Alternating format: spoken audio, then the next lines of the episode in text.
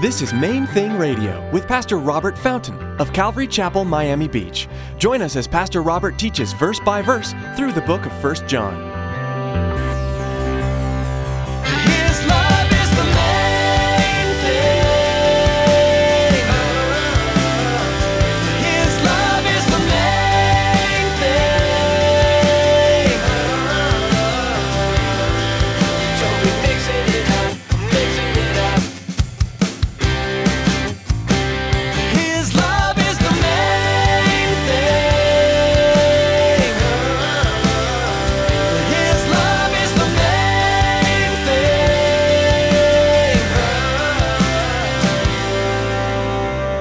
Am I just supposed to fake it? And I said, Well, not, it's not really faking it if you realize that He paid for it. We're grateful that Jesus paid for our sin and we're forgiven. We forget sometimes that He paid for their sin. What He did to you, Jesus paid for that. He bought it. So talk to Him about it. It's not that you fake it toward that individual. What it is, is, is that you just you say to him, listen, he's your problem. He's your problem. I'm leaving him in your hands. In today's message from 1 John, Pastor Robert teaches us what agape love looks like. We will learn that loving someone includes offering forgiveness and compassion, even when we don't feel like it. Pastor Robert points out that not forgiving someone is not an option for a Christian. Christ paid for everyone's sin, including the sin of those who have offended us. Now here's Pastor Robert with part 3 of today's message in 1 John 3, verses 10 through 15.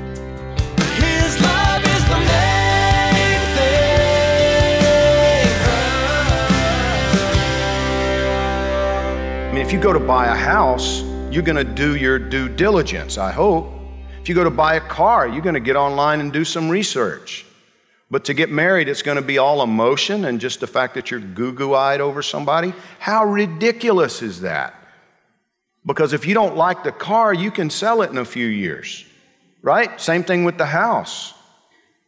I can't sell her. You understand? It's for life. It's life.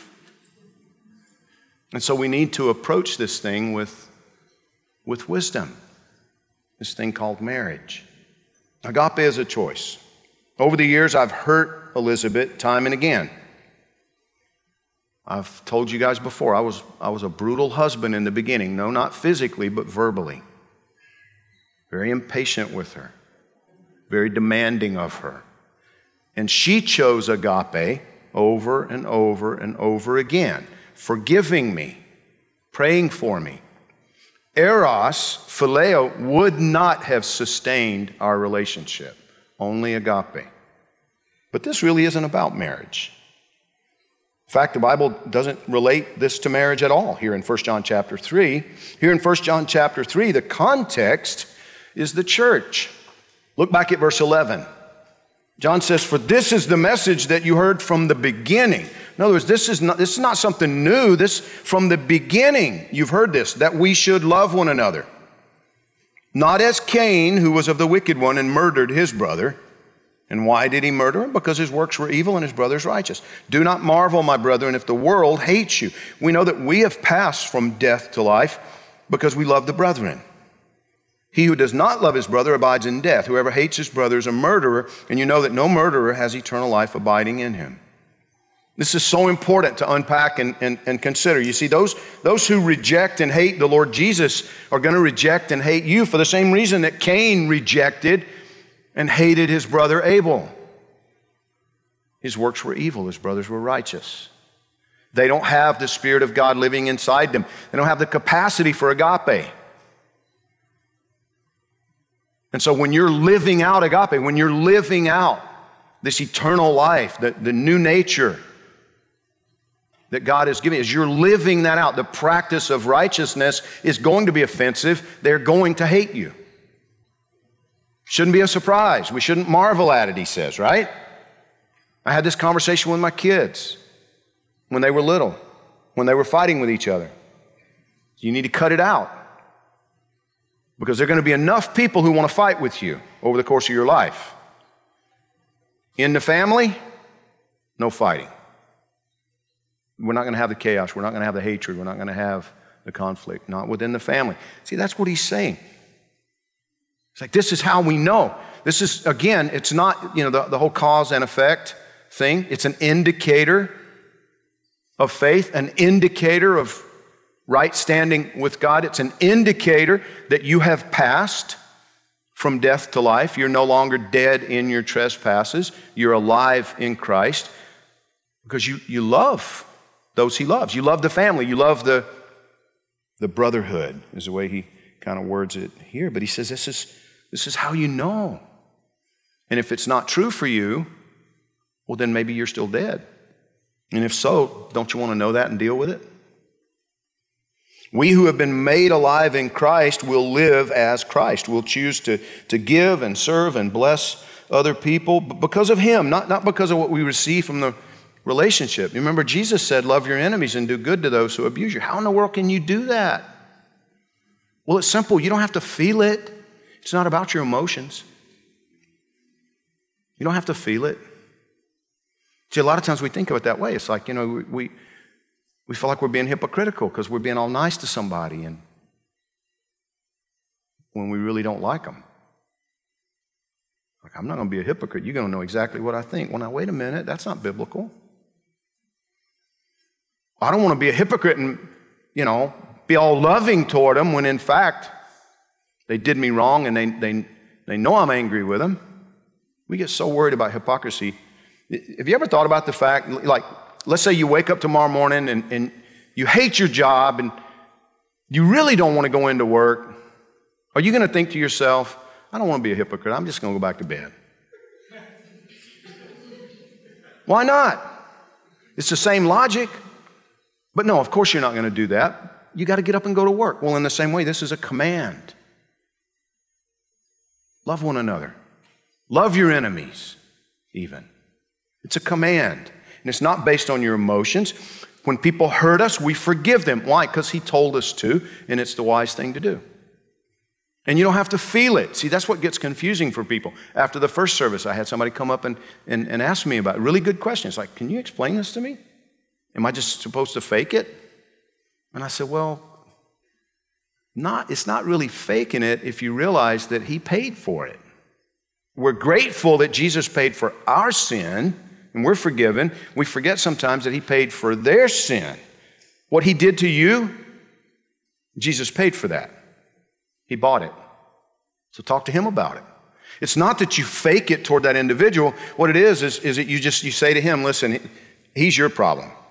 He's your problem. I'm leaving him in your hands. I can't do anything about that.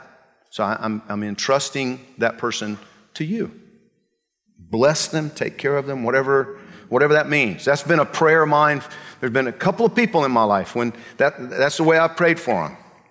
Bless them, Lord, whatever that means. Whatever that means, you bless them, whatever it means. Blessings can be painful sometimes. I just leave it up to Him. Turn it over to Him.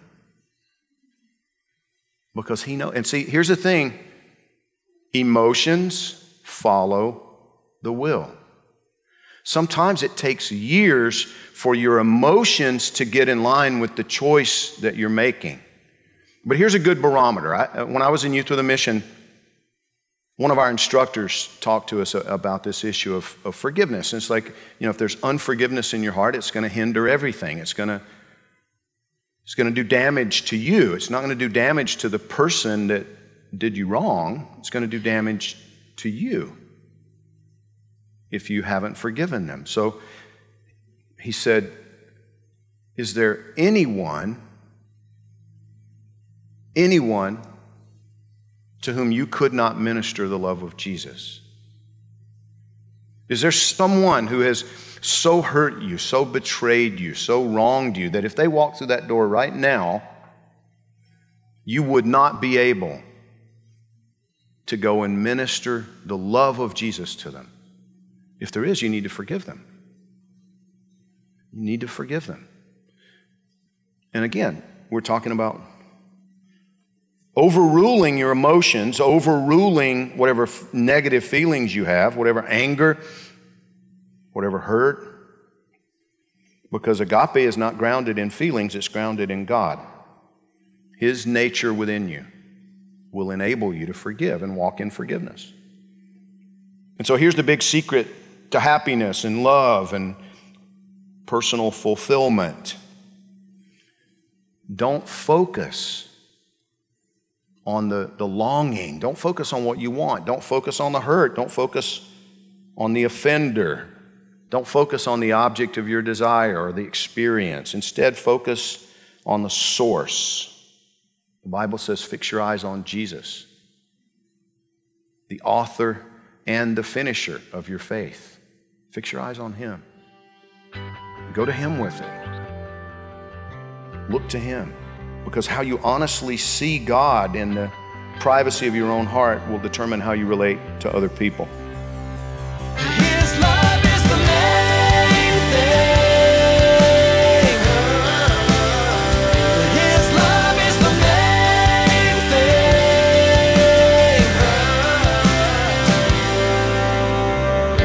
Main Thing Radio is the daily radio ministry of Robert Fountain, senior pastor of Calvary Chapel in Miami Beach, Florida. Robert is currently teaching through the book of 1 John. As Pastor Robert teaches through this book, we'll learn that by simply confessing our sins yields a promise from God. If we confess, He promises to cleanse us completely. This is just one of many truths we'll learn in 1 John. Now, here's Tracy with some information about how you can connect with us online. Most of us use Facebook and Twitter at least once a day. Please check out our Facebook and Twitter page. Log on to mainthingradio.com and follow the links. You can find information on everything that's happening at Calvary Chapel, Miami Beach. Again, to like our Facebook page and subscribe to our Twitter feed, log on to mainthingradio.com. Thanks for that information, Tracy. We do encourage you to visit mainthingradio.com for all of our social media links. We'd like to ask that you prayerfully consider making a secure donation. Simply log on to mainthingradio.com and click on the donate button. And don't forget to join us again, same time, same place as Pastor Robert continues teaching through the book of 1 John, right here on Main Thing Radio.